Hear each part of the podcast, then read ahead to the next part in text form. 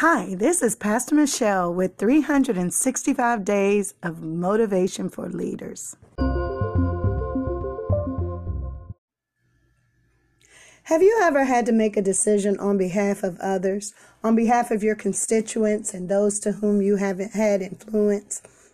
Today's thought comes from Philippians chapter four, verses six and seven, which reads, "Be anxious for nothing, but in everything, by prayer, supplication with thanksgiving, make your requests known to God, and the peace of God, which passes all understanding, will guard your heart and mind in Jesus Christ."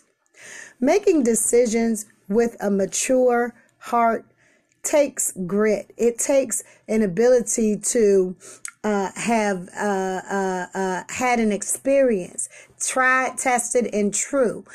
Making uh, impetuous decisions can be costly. Therefore, whenever we make decisions, we want to make sure that the peace of God is present with us, so that when we when we make the decision, we can be assured that the same God who brought us to the circumstance is going to be the same God that takes us on through. So, what do you have to be mature about today? Will you be impetuous about your decisions, or will you trust God to bring it through to the end?